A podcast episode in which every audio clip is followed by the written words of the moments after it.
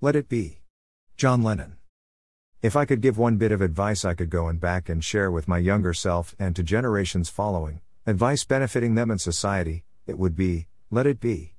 My father, a contemporary of but not a fan of Lennon, phrased it thus, don't sweat the little shit.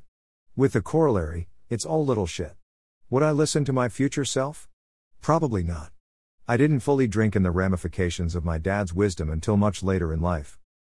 There are things worth taking a stand for, things worth losing your life for, but they become fewer and fewer with the passing years, at my age with the passing days, when viewed through lenses polished by experiential wisdom. If you find yourself in times of trouble, consult Mother Mary if it brings you serenity, but don't decry those finding the same peace in Hina or Amaterasu. Consider consultation with a nymph or dryad. Lean on Saraswati, Parvati, or White Buffalo Calf Woman. Maybe listen to Isis speaking through the wind in the trees or in the babbling Nile. The point being, knowledge and wisdom are not the sole talents of any one way of being, steeped in the dark tea of any particular religion. It is the accumulation, integration, and distillation of all thought and life paths.